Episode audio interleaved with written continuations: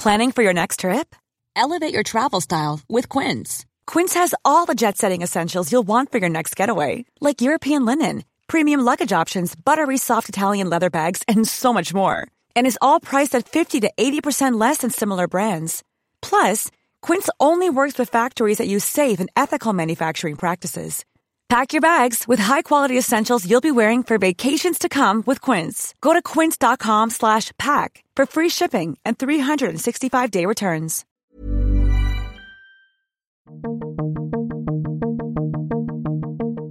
Hello and welcome to The Economist Asks. I'm Anne McElvoy, head of Economist Radio. And this week in our Open Future season, we've teamed up with Intelligence Squared and we're asking what's wrong with liberalism? My guest is Jordan Peterson, a clinical psychologist and professor at the University of Toronto. He's just written 12 Rules for Life An Antidote to Chaos. Rule number one is stand up straight with your shoulders back. Rule number four compare yourself to who you were yesterday, not to who someone else is today. Rule number six set your house in perfect order before you criticise the world. I've already failed that one. Rule number 12 pet a cat when you encounter one on the street. So far, so modern folksy, but Peterson's best known these days as a scourge of much modern liberal thinking, a stance that's brought him a vast following of fans and detractors. It all began when, beyond the lecture hall, he took to answering questions in an online forum and says his procrastination induced musings hit a nerve. They certainly did. He now has hundreds of thousands of followers on social media. His YouTube channel has over a million subscribers, with videos such as Identity Politics and the Marxist Lie of White Privilege, and the psychological significance of the biblical stories. He wants to bring order to a world of chaos. Jordan Peterson, welcome to The Economist Asks. Thanks very much for the invitation. Why do you think that your book, 12 Rules for Life, on the bestseller lists already and the online videos with it have struck such a chord? What's the zeitgeist? Because I'm firmly on the side of my viewers and readers and I'm doing everything I can to help them understand how to live responsible and meaningful lives, and that there's a and that there's a conjunction between those two issues of responsibility and meaning that hasn't been addressed properly in our culture for a long time.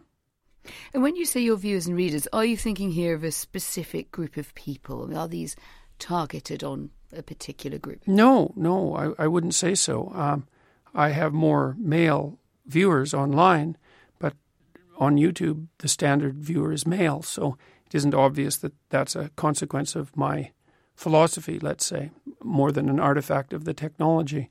I think that male activity is viewed with far more skepticism than is warranted at the moment, and that's certainly a problem. And that's part of the viewpoint that assumes that what our culture is is best construed as uh, oppressive patriarchy of some sort, and that any activity within that is to be regard, regarded as a manifestation of that proclivity towards tyranny, which is an absolutely appalling viewpoint in my estimation. And I make that, what would you call it, opinion quite clear. But for me, most of this is a matter of psychological endeavor, not political endeavor.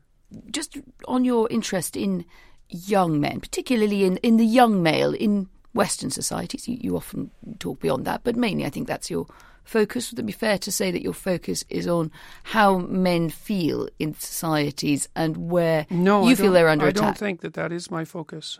I think that my focus is the focus that you'd expect from a clinical psychologist and an educator, which is to help individuals, regardless of their group identity, uh, live better lives. I think the fact that what I'm being, being doing is being construed in that manner is a consequence of the absolutely overwhelming influence of identity politics and, and postmodernism, for that matter, on our political and philosophical discourse. What I'm doing is constantly being viewed as a manifestation of identity politics. And so people talk about my particular attraction for young white men. It's like, sorry, not true. There's, there's virtually no evidence for that. The audiences that come to see me are and I hate to even categorize them in this manner because it's part of playing the same game, but very diverse ethnically and and and with regards to gender as well. So the problem is is that the way that our discourse is framed right now, it's impossible to avoid being shunted into an identity politics box. And I think that that's I think that there's nothing about that that isn't reprehensible. You sound I mean I'm really interested in exploring what you know where you're starting from, but you sound you sound quite angry. What, what do you feel well, angry I, about this? I'm, well, I'm I'm I'm appalled at the role the universities have played in this to to to form to to to have influenced the culture so that this is the manner in which our discourse um, is conducted. That the primary issue is which group is what you're saying targeted towards. It's like my my what I'm saying isn't targeted towards groups. In fact, it's precisely construed as an antidote to the idea that your message should be targeted as group, at groups. I'm interested in the individual, and, and it also makes sense given my background. First of all, I'm a professor, so I teach individual students. And second of all, and perhaps not in that order, I'm a clinical psychologist, not a sociologist, not a politician, none of that, concentrating on the development of the individual. And when I go do my talks, I have thousands of people coming to my talks, and I meet I meet thousands of people as a consequence of doing that personally. And none of them talk to me about politics. All of them say the same thing. They've been watching my lectures online or they've been reading my book. They were in a dark place in their life. Um, they've been trying to adopt personal responsibility and a vision for the future, and as a con- and, and to tell the truth to the degree that they can, to take responsibility for their own behavior, and to improve their lives of their families and their communities. And because of doing that, things are much better for them. I'm and that's the story. I'm interested that you chose self help kind of trope here Mm, with the book. The rules for, for life takes us back to Samuel Smiles and Victorian sort of self help manuals in some some Mm. Right. senses in a, a, a tradition. But you, you're someone who doesn't like to be told what to do, and you think uh, you know a lot of modernity is kind of telling a bit finger wagging or telling people what to do. So Mm. Right. why would you accept Oh, your good- rules? Would, would right, you would you accept Jordan Peterson's rules if you weren't Jordan Peterson? Oh, good, good point. Yeah, well, you know, you you might also ask, in some sense, how I can get away with that, because, uh, you know, for example, last year I did a series of lectures on the Bible, on on on the on Genesis, and it's very easy to make that sort of thing into a finger wagging morality, but I'm not not including myself in the list of people who need improvement. I'm not talking from a pinnacle downwards to my audience. You know, I'm I'm stating a, a, fairly blunt fact, which is that we have plenty of we have plenty of tragedy and malevolence to contend with in the confines of our life, and we need to figure out how to deal with that properly without becoming bitter and cruel and resentful. And these rules are guidelines to help people avoid those pitfalls rather than finger wagging moral injunctions designed to make them feel guilty. And so that's why the lectures are attractive because that, that kind of top down morality is actually absent from them. I mean, one view of, of this large popularity that you, you're enjoying at, at the moment, the, the, the, the moment, if you like, the Jordan Peterson moment, is that you've captured a kind of space between what many people think and what they're being told to think. Does that ring a bell with you? And, and do you think that's a, a fair description? Is that something you're kind Well- of aiming to do? Well, I think that people are have a sense that the again that the manner in which our public discourse is being conducted has has tremendous danger, and the, the danger is essentially the elevation of the collective over the individual, and that that poses a danger both on the left and on the right. And I think that by appealing to the notion of individual sovereignty, which I would say is the primary, would you say, it's the meta message behind all of the things that I've been writing about, that people find that to be a great relief, even though what I'm asking them to do is to bear more responsibility for what they do than they might typically be uh, inclined to. And so, but it's all, it's, see, look, I, I'm facing some of the issues that, that people confront in their lives very squarely. I believe the the fundamental religious truth of the idea that life is suffering. It's suffering because we're mortal and fragile, and because we're also subject to malevolence at our own hands and to the and at the hands of others. It's a it's a constant existential problem, and that can make you bitter and can make you hopeless and nihilistic and depressed and anxious and pro, and likely to abuse uh, substances of various sorts as as a medication or an escape. It it can augur you in, in in a very large number of ways, And I'm suggesting to people that there is a way out of that. And the way out is to confront that forthrightly and to adopt responsibility in your own life and to try to make the world a better place. And that it's necessary to do that. And that if you don't do that, that things go badly. And it's a relief to people to hear that because they know it. They already know it. So get a grip on yourself. Well, it's it's more find something in your life that's so worthwhile doing that the fact that you're going to suffer is justifiable. But if that something of value were, for instance, for someone to decide that they are a radical feminist or a radical uh, trans campaigner, that would be something of great value in their lives. But these are not positions that I think you think have been it's hugely generally helpful. not of great value in their life because what they're doing is abdicating their personal responsibility to live by their own truth, let's say, to adherence to an ideology. And I'm not a fan of ideologies. I think they're unbelievably dangerous. And I don't really care whether they're on the left or the right. So to be a feminist or a trans activist or to adopt that, that group fostered view of the world, I think is generally an, a mistake. And I don't think it does people any good. Not usually. And it also allows them to adopt an and this is something else that's very, very gone very wrong with our political discourse, is that it allows people to adopt an unearned um, an unearned sense of moral superiority and also of omniscient knowledge because an ideology offers you that. And there's just nothing in that, that that's helpful. So what it you just have fragments people. But then uh, what you have isn't an ideology, or no, it's not Because- an ideology. And you know, isn't, see- isn't isn't a strong collection of ideas in a sense always an ideology? No, it's not. It's not. And it's a mistake to think that way because all that means is that the way that you construe the world is, is a battleground between different ideologies. And if an ideology is only that which serves a power elite, let's say, which is part of the postmodern neo Marxist construal, then all it ever is is a battle of opinions. And there's nothing underneath that. And it's all power. And, and that's just not a, an appropriate way of looking at the world. First of all, there's lots of forces at play that aren't mere power. Competence is one of them, assuming that there are some things that are worthwhile doing.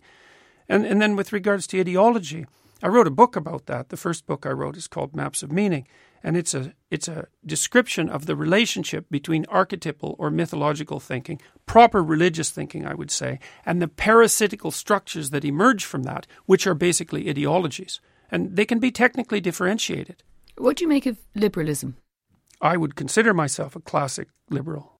You would consider yourself a, Yes. a classic liberal, Yes, although- which is also has beliefs attached, right? It be, it comes out of a, a, a tradition of evolution of beliefs, but there are also there is also a, radical liberalism, isn't there, which uh, feeds into feminism, which believes that progress is is, is a better thing than, than lack of progress. I mean, it, the, the Economist is founded on those basics, and that people can argue about what they want to, to take or leave. But do you include then liberalism as one of the isms that you would say is in crisis at the moment, or has got itself into a well, mess? well, it, it depends to some degree, as you pointed out, on how you define liberalism. But one of the things that I like about the classic liberal take on the world, which which I and to which I think we owe Britain a great debt of gra- gratitude for developing, perhaps more particularly than any other country, is that the individual is, is to be regarded as the sovereign uh, entity in the political understanding. But that's not really a political claim. It's a claim that underlies politics. It's actually a theological claim. It's derived from the Judeo Christian tradition. And because in the Judeo Christian tradition, the suffering individual is the sovereign entity. And we established a political system based on that metaphysical axiom. And so I would say that to the degree that liberalism um, acts out the idea of the sovereignty of the individual, it's not an ism, it's, it's not a political stance. It's far deeper than that, what it's predicated on. And the, the, the idea of the sovereignty of the individual is an idea that emerged with great difficulty over tens of thousands of years or longer than that. It has an immense developmental history that radically predates, let's say, the Enlightenment or, or any articulated political beliefs. It's far deeper notion than anything that can be encapsulated But if we look at the great, some of the great classic liberals of the 19th century, and we look back to Mill, for example, you, you, you have individual liberty very strongly in there from Locke onwards, a sort of the sense of sovereignty, and no one from the monarch down has, you know, has the right to unfair sovereignty over another man or woman. But you also have a strongly kind of progressive sense that, that develops as liberalism develops and takes you towards uh, women's franchise, towards, actually, in Mill's case, a fairly out there feminism. If J.S. Mill was sitting here instead of me, would you be seeing eye to eye on whether that was a good idea? Well, again, I, I think it depends on what, what you mean by feminism. I mean, the idea that it would be a good thing for the world to arrange itself so that the talents of women were as available to use by the collective, let's say, by the group or by society as the talents of men, then obviously that's all for the good. I don't have any problem with that whatsoever. Um, because talent's in short supply, and, and it's a foolish society that wastes it no matter where it manifests itself racial divisions or ethnic divisions or any of that, equality of opportunity. I can't see how you can be a sensible person and not. Do, women have equality of opportunity then broadly across Western societies? Compared to what? compared to not having equality of opportunity. Well, compared to 100 years ago, yes. Compared to 50 years ago, yes. Compared to most places in the world throughout history, yes. Compared to a hypothetical ideal, no. But would, I'm not. Would that very, hypothetical very ideal be a, a good ideal or a bad ideal? Well, it depends on how you define equality. If you define it as equality of outcome, then it's a catastrophic ideal. See, this is something too. You know, one of the things I've been struggling with recently is the idea of of of, of boundaries. Let's say we know absolutely, and, and this is relative to relevant to your questions on progressivism. Um, we know that the left can go too far, and we know that the right can go too far. I mean, th- th- I would say that's the abject lesson of the 20th century. Both can go too far. And we kind of know when the right goes too far. We probably think the right goes too far if you had to boil it down to one thing when people start making claims of racial or ethnic superiority. That seems to be the marker. But we don't know when the left goes too far. And the left, to be frank about it, isn't very careful about differentiating itself into those who are pursuing a reasonable progressive agenda and those who have seriously gone too far. And I would say that when people push an equality of outcome agenda, they've gone too far. Even though it's not as blatantly horrifying, let's say, as claims of ethnic or racial superiority, the consequences of playing that idea out in the world are seriously not good. But surely they are, you know, they're two kind of doorstops at the far ends of the arguments. I mean, very few people, I think, on on the left, and there would be some who would advocate for absolute equality of outcome and everything it would take to achieve it's that. It's not so clear to me Similarly, that that's a minority you, know, there, there, may be lots of things that are wrong both on the left and on the right that don't uh, involve the right being overtly racist and the left wanting absolute equality of outcome. It's a space surely in the middle that matters, and that's why I suppose people feel that sometimes your argument is almost sort of it's driving towards picking the fight rather than liberalism would, I suppose, encourage you to, see, to take no. the best and we can have the argument about what's the best and what's the worst of everything that's in between. No, I what's think that? I think that the, the left poses a far greater danger than, than your analysis suggests. I certainly see this in the universities. Um, and the the drum is being beat very, very hard, perhaps not so much here, but in North America for equality of opportunity or equality of outcome under the rubric of equity. And equity is essentially a doctrine that fosters the notion that equality of outcome is not only desirable, but should be pursued as an, uh, an object or as an explicit aspect of public policy. The, the idea being that if the, there aren't there isn't equivalent representation of all possible groups at all possible levels of all possible hierarchies that that indicates a tyrannical prejudice that needs to be rooted out. And that's having an absolutely pernicious effect on on institutions especially educational institutions in North America. That's not a it's an increasingly widespread view and I think it poses far more danger than, Is, is than it you think. is it possible that views become more attractive when something is dissatisfied and when aspirations have not been met, which are reasonable aspirations to have, and you can then say that the answers are wrong or that they Oh, distort. sometimes. But so I suppose I'm trying to say, if this is such a popular view, to cite your example on campuses in North America, it may be that there's something out there that existing society has not satisfied. what hasn't satisfied the ever present human tendency towards envy and resentment that's for sure So that's all that's driving it. Not all, but it's a tremendous amount of what's driving it, and a lack, an absolute lack of gratitude for what we've managed to accomplish and what we have in front of us. Uh, perhaps just start by talking a bit more about gender with you, that un- Sure. unfraught territory, Yeah, um, which yeah, yeah. Uh, always seems to go well. do you agree with people who hold that broadly gender is a social construct? No. When, uh, I don't hold with those people at why? all. Yes. Well, because first of all, that's an axiomatic pronouncement rather than a consequence of the analysis of the empirical data. And I mean, wh- what do you mean a social construct? Genitalia aren't a social construct. Differences in height aren't a social construct. Differences what, in what we weight aren't a deduce from social our construct. genitalia is to an extent constructed, right? well, because there's environmental and, and cultural effects on anything that's complex, and that's certainly the case. And differentiating what those are is a very difficult thing to do. But the psychometric work on that has already been done and done well.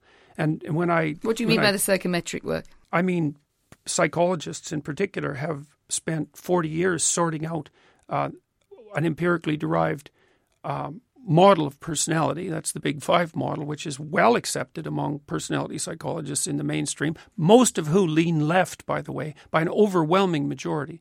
So there's no right. It's a taxonomy, right? Might be five, it's might a be six. I taxonomy. mean, they could be wrong. Yeah, but it's but what one of the things that's interesting about the taxonomy is that it was atheoretically derived. It's purely a consequence of statistical analysis.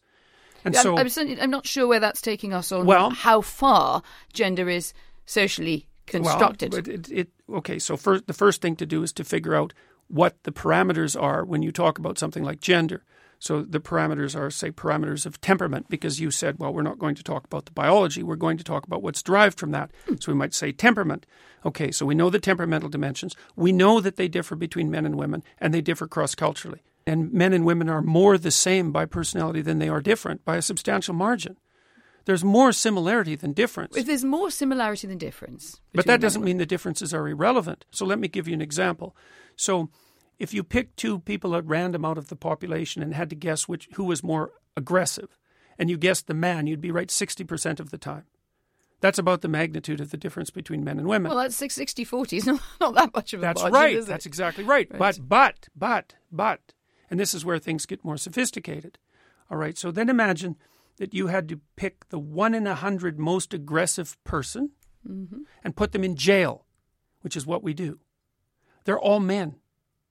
So even though at the midpoint, the difference between men and women isn't that extreme, at the extremes, the difference is extraordinary. And most of the activity, or much of the activity in complex situations, happens at the extremes. Let, us come back to what you make of, of the evidence. Well, all I make of the But evidence is that is there's what- multiple reasons for gender Right. differences. So, what do we then do with this? Let's say that we decide that there are differences, and we can Mm-hmm. argue whether it's about the average. I mean, who is the average woman? Am I the average woman? Are you the Mm-hmm. well, in average some ways, probably, in other ways, not. Right. Okay.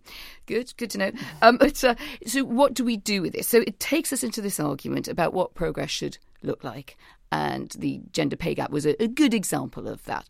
Lots of different ways of describing it, lots of different approaches to dealing with it. Mm-hmm. The challenge to you would still be, I think, do you think that the situation that we have is broadly fair in workplaces and that women are self selecting out of progress up the pay chain rather than being, to an extent, under either pressure of child rearing that is not probably Mm-hmm. uh, accounted for or that they're not properly helped with? Is it really all about their decision or might structures not play a role here? One doesn't have Oh, to be structures completely mad to think role. this, right? No, no, no. What you have to be completely mad is to reduce the whole thing to gender and to assume that it's a consequence of oppression. There's multiple factors at play, and prejudice is one of them.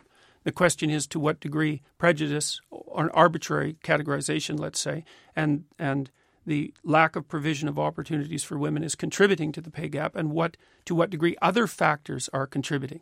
So there's other factors. Men are much more likely to do dangerous jobs. They're also more likely to do jobs that scale. So, for example, because women are more interested in people on average than men are, they tend to work in people oriented enterprises, and those are hard to scale. And because you can't scale them, it's harder to multiply the income. Men are likely more likely to move than women are. Men are more likely to take on trade positions. They're more likely to work with heavy machinery. They're more likely to work outside.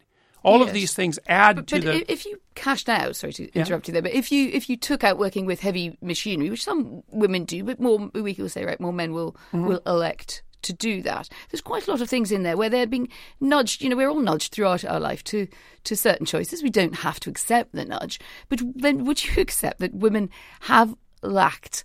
Uh, opportunities that they they've like the nudge has not operated in the same way. So for you to say, Over well, they time- end up over what time span? well, you can choose choose your time span. Say hundred years if you like. I Well, mean, I would don't say really mind was- the time span. The it- point is, are women, in a sense, already being going through all going through a number of gates in, in, in life, and some of them are compli- wider than others. It's complicated. I mean, I think men men were directed down narrow pathways in ways that women weren't. So, for example, they were much more likely to be conscripted into wars, for example, which actually happens to be a non-trivial phenomena because it resulted in the deaths and, and the and the and the demolition of many men. And so both both sexes are subject to the arbitrary strictures of, of, of culture.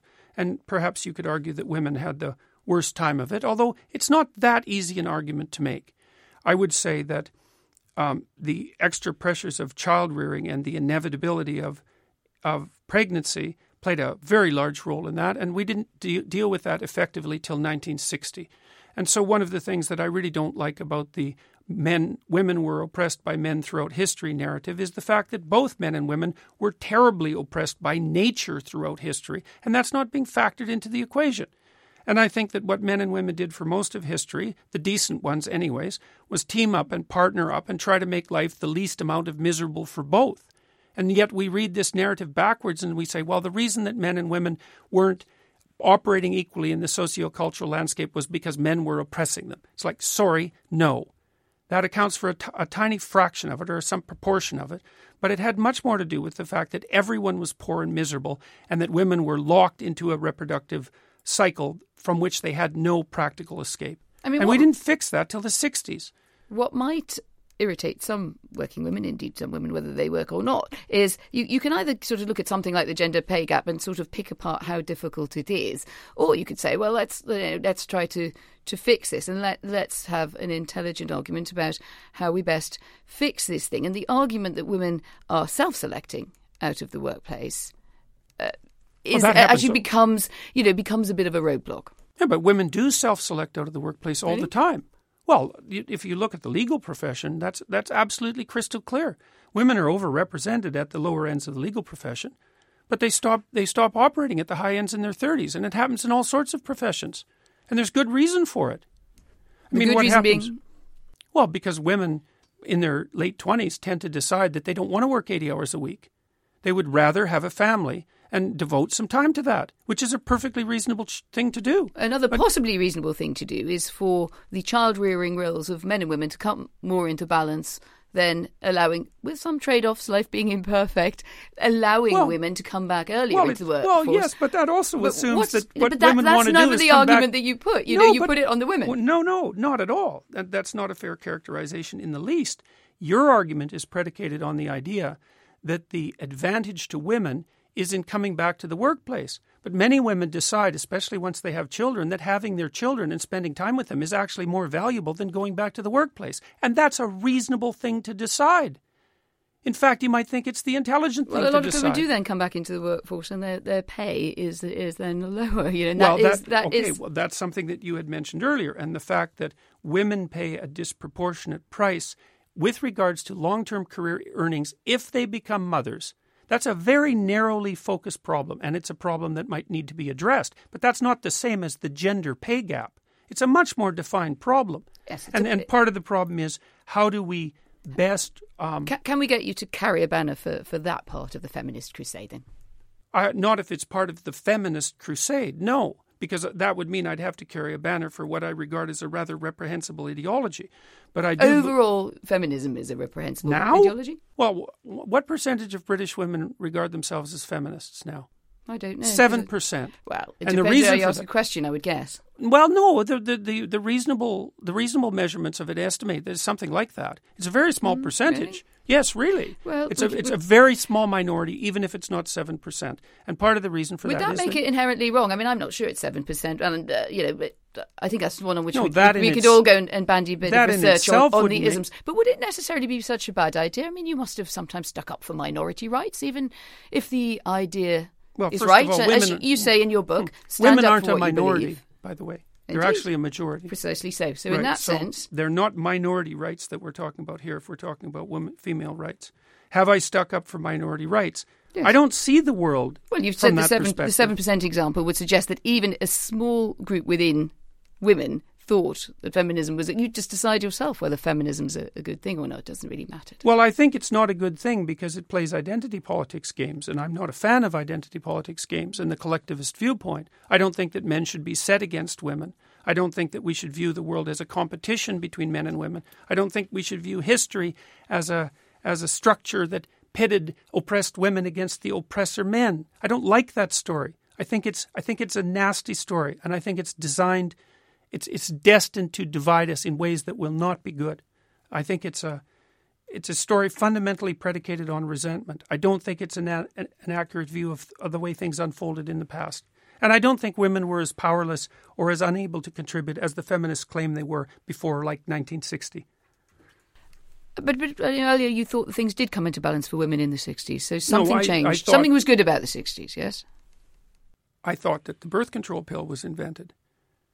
And the reason That's that it. women have far more flexibility, let's say, in their lives now is fundamentally because they have more control over their reproductive status. And that never really happened until the 1960s. Yes, And- but they- may have built other conclusions on that other than that, great, I can control my fertility. It's, it's great, I can control my fertility. Now what is the question that we're tussling Well, that is, it? but that, but that, that, that's exactly it. That is precisely the question that we're dealing with. But the, but the, but the causal order of that is, oh, now I can control my fertility. Now what? That's a biological revolution. But that has consequences for men as well as women, right? Of course it does. Good. And and there are So what do men we- have to change? Well, how would men have to change because women have control over the reproductive function? That's an an open-ended question. I don't know. Casual sex is much more available than it used to be. That's one way that men have been able to change. They haven't had to take on responsibility for adopting a long-term monogamous relationship in order to get sexual access. So that's a big change. It's also enabled men to not grow up to quite a great I'm not sure if you're welcoming that or I'm not. I'm it. not. I'm not saying it's a good thing. It is very complicated. so thing. movements that bring you know that whole uh, difficulty of, of the mating game or Mm-hmm. the hookup culture into the debate must therefore be a good thing, and presumably you, you would also. I shouldn't. I use the word don't presumably, but would you welcome that? I think there's very little good about the hookup culture. I think there's very little good about casual sexual relationships. I don't think they're good for men or for women. And I mean, and uh, where, do you stand on the Me Too campaign? Good thing. I think that it risks damaging the presumption of innocence. I mean, there's plenty. Is there of, more to it than that? Oh, sure. Women, women, women face the the arbitrary admixture of sexual uh, advance and workplace and workplace performance all the time. It's a very complicated thing to sort out. We don't know how to sort it out exactly because, you know, I mean, NBC, for example, the American TV station, has has made it policy that you're not to hug your coworkers, which you know may be true. Although I don't think it's the sort of thing that a corporation might be deciding for people. But we don't know exactly what the rules are for governing male and female behavior in the workplace because we've only been working together for about 35 years. We, 40 d- we years. don't know. After 35 years, wouldn't it be possible to figure something out? Not when you're talking about a, a, a transformation in behavior that that's, that's that profound. I mean, we don't know how men and women can work properly together in the workforce. It's very complicated. But men do. not know how to compete. you know, millions with of women. men and women across the world go to Yeah, work together have, day but, in, well, day out. But you were the one So- who asked about Me you're Too. the one Me who. Too Don't is, start with you're the one who. Me Too is a, well, Me Too is an expression of the fact that men and women are having a hard time regulating their behavior in the workplace. It's the only reason I responded to that because the question I was think posed. it's more broadly suggesting that, that, that some men are having a grave problem with it. What is the lesson of the Harvey Weinstein story for you? Someone should have said something about Harvey Weinstein much sooner. But we could start somewhere else. We could start with Harvey Weinstein was wrong to do what he did before we get Yes, round well, I- to yes, other other people should have spoken Look, out. It's fair- a, that's look, a secondary no, no, order issue. Fair enough, fair enough. I thought that went without saying. There are going to be psychopathic predators. They're going to exist. And what has to happen is that people have to stop them because they won't stop themselves. And so I thought that was sort of implicit in the statement. Obviously, he shouldn't have done what he did. But you don't think that the culture in which he was operating, that there was particularly in his world In world, Hollywood? in, his world, and in many other worlds, that there was a culture of you know, let this guy's a powerful guy, he's the great silverback gorilla here, let him get on with it. Oh, I think that culture was everywhere in Hollywood, which is why I think Not it's actually quite well, Hollywood particularly. I mean, the casting couch idea has been around for a very long period of time. And I think that the Hollywood types who are all upset about this should look to their own devices with regards to the role they've played in fostering the culture that managed that. What's the sensible thing for women to do about Me Too, to your mind, and what's the less sensible thing? That that's a hard question. It, it isn't obvious to me exactly what men and women have to do in the workplace to make that kind of sexual predation much less likely with also subjecting themselves to restrictions on the sexual aspect of their existence that would be unbearable.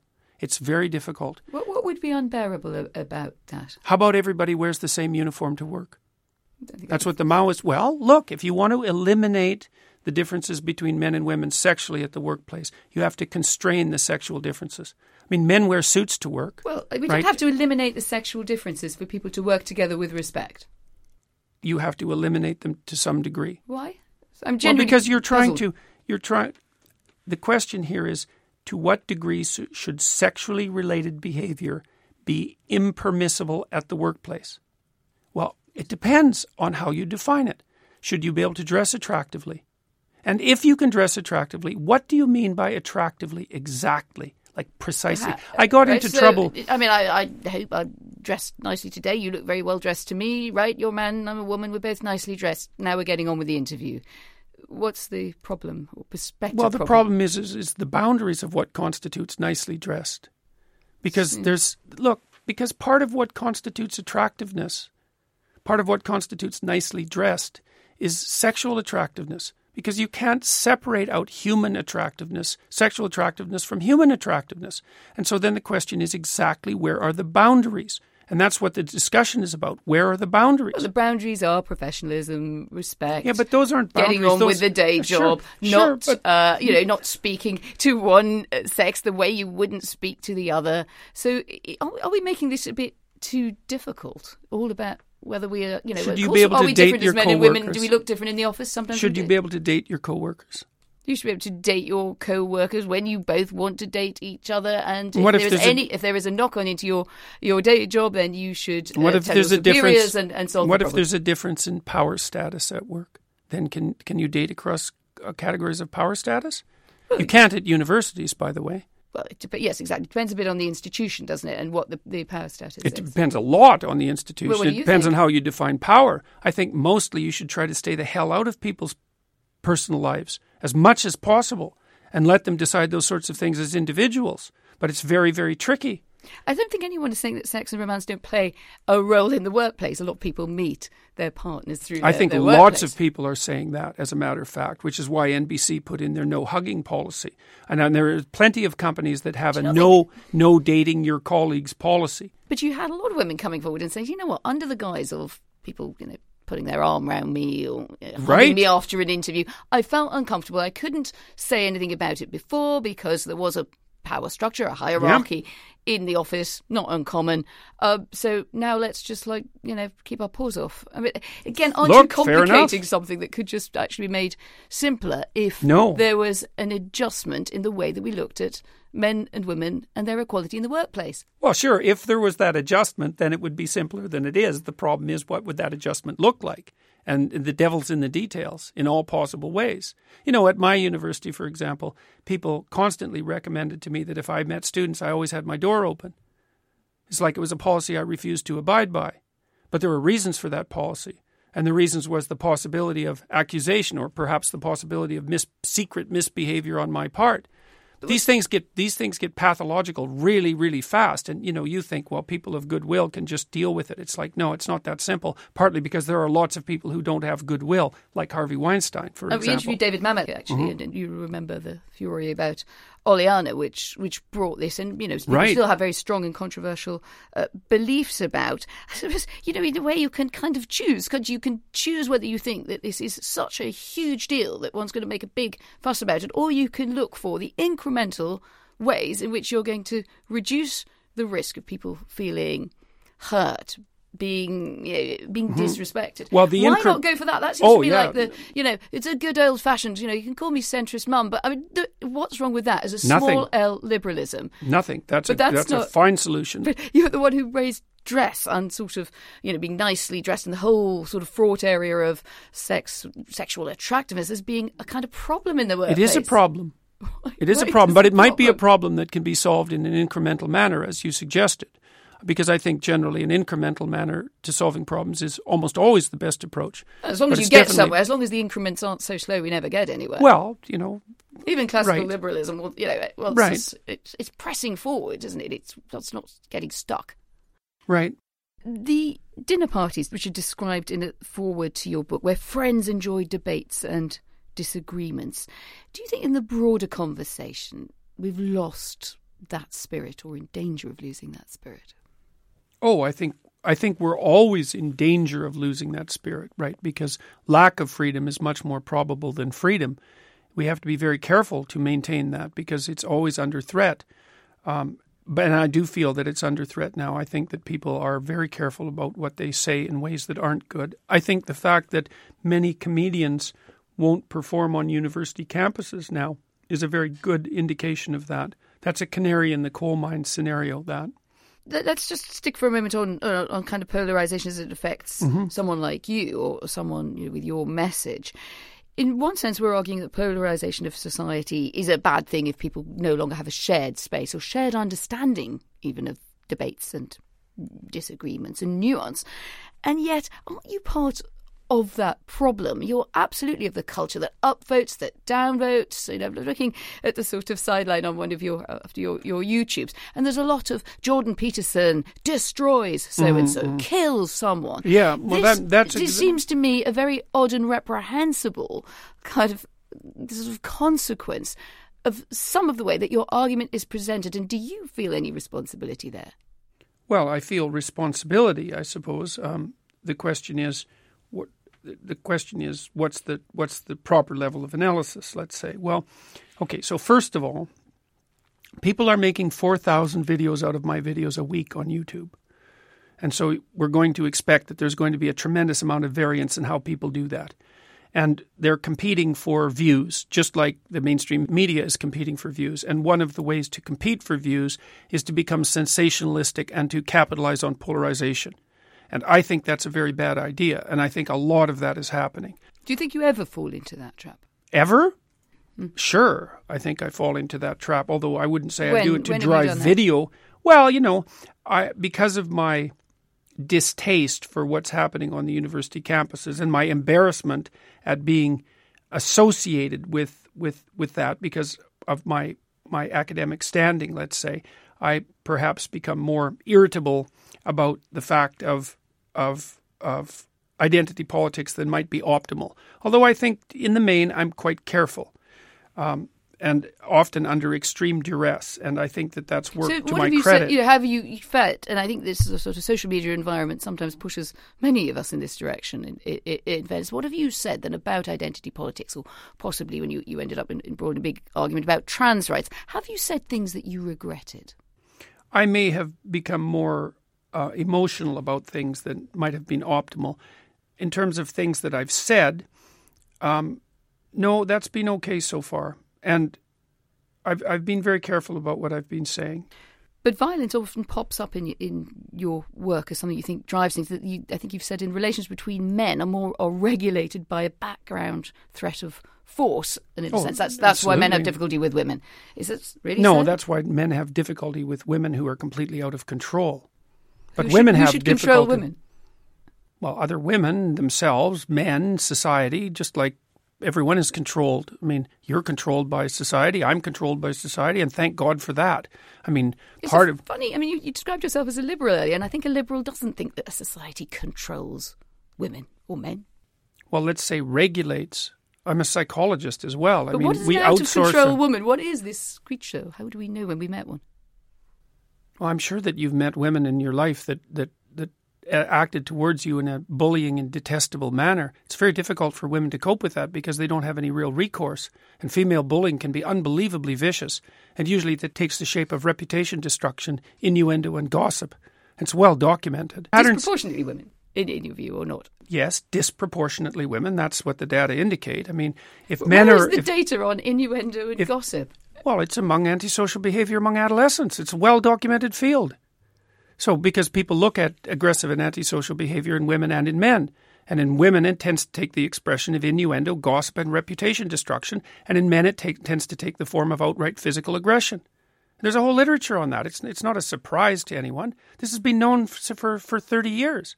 I mean, the rates of I think the idea of the female gossip probably predates 30 years. Well, it does, bu- it does, By a long time, but that doesn't, it, it no, doesn't but, make it gospel. But really, people have no, it doesn't. But people have looked at how women express. Look, women have to express aggression somehow, unless you're willing to say that they're not aggressive. They tend not to do it physically, not to the degree men do. So they use other channels. And what other channels are there other than physical aggression? If you're going to be aggressive, well, you go after people verbally. You go after them with innuendo and gossip and reputation destruction, and that's how it. That's how it works. And just to be clear, that you think that's predominantly a female modus operandi? it isn't that I think that. Well, it's that the you. clinical literature indicates that. It isn't that I think it. Well, I'm not interviewing the clinical literature. I'm interviewing you. What do you Well, think? I'm a psychologist and a scientist, you and I tend to and I tend to base my opinions on what I've read in the broad, relevant clinical literature. I'm not making this stuff up. I studied antisocial behavior for like 15 years. I'm actually quite an expert on it, and so we know that men are more likely to look. Look, look at it this way. All right, women are much more likely to try to commit suicide, and men are much more likely to kill themselves. And the reason for that is that men use lethal force and women don't. Now, that's a big difference. Okay, so then you say, well, women manifest aggression towards themselves and to others, but they don't use lethal force. They don't use physical force the same way men do. So they have to do it some other way. Why do well, they what have are the other to ways? do something some other way? That, like, Because you can people take are your Hobbesian aggressive. war against, you know, so you're basically a Hobbesian. Life is no, war I'm half and against half. all. Half and half. Half Hobbes, half Rousseau. That's why I'm not an ideologue. Because I don't think that people are good or evil. I think they're both. I don't think that culture is security or tyranny. I think it's both. And I don't think that nature is benevolence or catastrophe. I think it's both. And that's why I'm not an ideologue. Uh, you rightly picked up on the disruptive effect of, of social media, but also the technological shifts in, in media and mass media uh, consumption. Uh, my argument was that this might be, you know, leading to a polarization. That people like you who are immensely successful within this milieu, also driving your book sales. You know, you just, uh, as I'm talking to you, hit the, the top of the Amazon uh, list here in the, the UK. But there is that, you know, that point that you become part of the problem that you've put your finger on yourself. You want people to get along together. You want men and women to sort of trade off. We don't agree entirely where these trade offs are, but, you know, we- we- we're here and arguing about it. And yet at the same time, you succeed most when you say something very provocative that goes viral. You think you're sort of tra- no, I don't in think. I don't think that's when I succeed most. So, for example, one of the one of the uh, incidents that propelled me to to to su- success, let's say, in terms of, of public recognition in the UK was my interview with Cathy Newman. And the reason that that propelled me to success wasn't because I said something provocative, but because I refused under substantial duress to say anything provocative. And so the part of the reason that I've become popular to the degree that I have been is that I'm actually very good at keeping my temper under situations that would mm. would would not under situations where there's substantial reason not to, let's say. And I would also say that the the good that I've done with regards to my online lectures far outweighs whatever harm might be done by the fact that people are cutting them and making provocative titles out of them and construing this as some sort of fundamental political war. But it's not just other people, is it? it it's, I mean, if you look at something like the, the model that you partly, you know, use to promote your work is the crowdfunding site. So the more uh, you incite a reaction, the more loyal your Patreon site, the more loyal uh, the subscribers No, become, no. the more money is raised for causes that, that you want to promote. No, that isn't how it works. The reason that, first of all, I give away all my content online for free. So the people who subscribe to Patreon are subscribing to nothing. They're, they're supporting me, and, and they're not supporting me because of my political stance primarily. They're supporting me because they've watched my videos and they've been helped by them as individuals, and they're hoping that that can happen to a lot of other people. But if people. you want to give, sorry, excuse me. Yeah. If you want, if you see it as self help and you want to give it away for nothing, then why bring money into the equation at all? And why have this sort of high octane sort of it, crowdsourcing? Does rely on people coming to you wanting to pledge their money. Why put money into it at all? Isn't this an area where well, I am the market e- might be better left out? I am an evil capitalist after all, and I don't really make any apologies for that. Um, I set up my Patreon site mostly out of curiosity because I've been interested in, for a long time in how creative people can monetize their creative productions because that's actually part of my technical interest because it's very hard to monetize creative productions because they have long-term benefit but it's hard to show Why do you want to monetize? Well, because I can do useful things with money and partly because I'm curious, partly because I need to live, partly because my job was at risk for a long while and that's not going to happen to me again, partly because I had to give up my clinical practice because of other considerations, partly because I have a family, partly because I want to So build an online about university. raising. I mean, is it about raising money for a cause, or is it about raising money for you? Well, I don't separate myself from what I'm doing, so I can't really answer that question. I mean, for me, what am I going to buy a yacht? No. You know, like I'm not a luxury kind of guy. I'm not looking to live the high life. I'm 55 years old, for God's sake. What would I do with that? You know, I have lots of things that I would do with, with some money. One of the things I want to do is build an online university, but it's not the only thing I want to do. And so I would put the money to good use, I suspect, or at least to reasonable use. And the reason that people are providing me with this money, which they don't have to do, um, is because they hope that I'll continue to do what I'm doing. And that is exactly the reason they're providing it with me.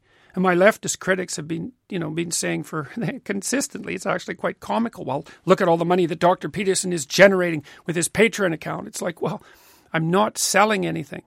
All the stuff I do online is free. It's not even advertising supported.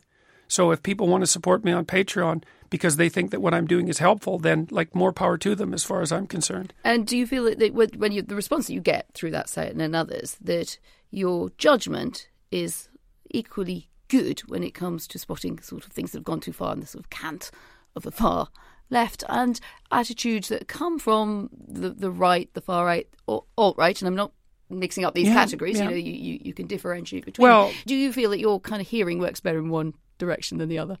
Uh, no, I don't think so. I mean, this week, for example, I was accused by a Jewish newspaper of, of harboring Nazi sympathies, which was rather miserable. But at the same time, an alt right article came out today telling me that I was a stooge and a shill for the Jews. So, you know, I they figure I'm pretty much in the middle if I can attract that sort of criticism on both sides.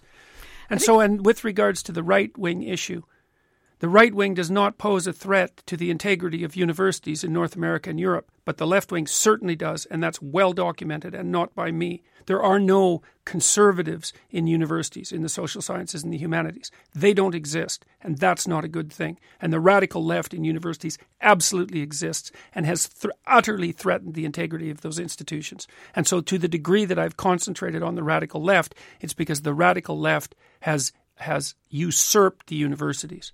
Although one might say, in the global context, an authoritarianism which often tends rightwards is a threat uh, to Well, right- free speech, right- to universities, absolutely. to the to to the roles. of- Absolutely, and I've uh, written uh, extensively about right wing authoritarian threats to liberty. Extensively. We're nearly out of time. We should just quickly uh, come to liberalism. How does it need to change? You said earlier on that you were a classic liberal. We needs to- tussled a bit about what that might mean in terms of what, uh, what causes you support It needs to dissociate itself from the radical left, which it refuses to do. It won't undertake the conceptual difficulty of deciding when the left has gone too far. and I, I've got to ask you: Have you got a favourite feminist? Do I have a favorite feminist? I don't think of things that way. I'm I'm not a favorite of ideologues. Do I have a favorite admirable woman? Who would be my favorite admirable woman?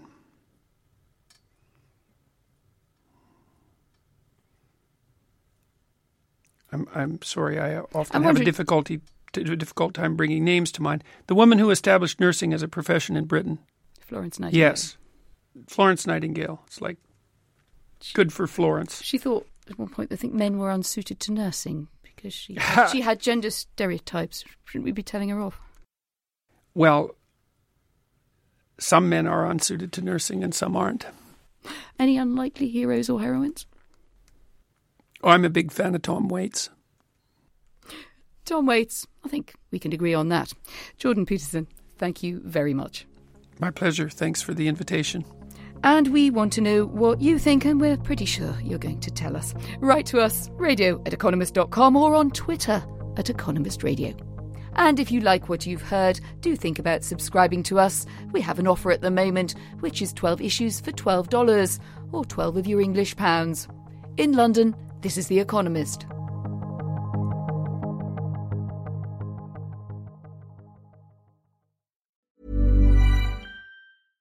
This is the story of the one. As head of maintenance at a concert hall, he knows the show must always go on. That's why he works behind the scenes, ensuring every light is working, the HVAC is humming, and his facility shines.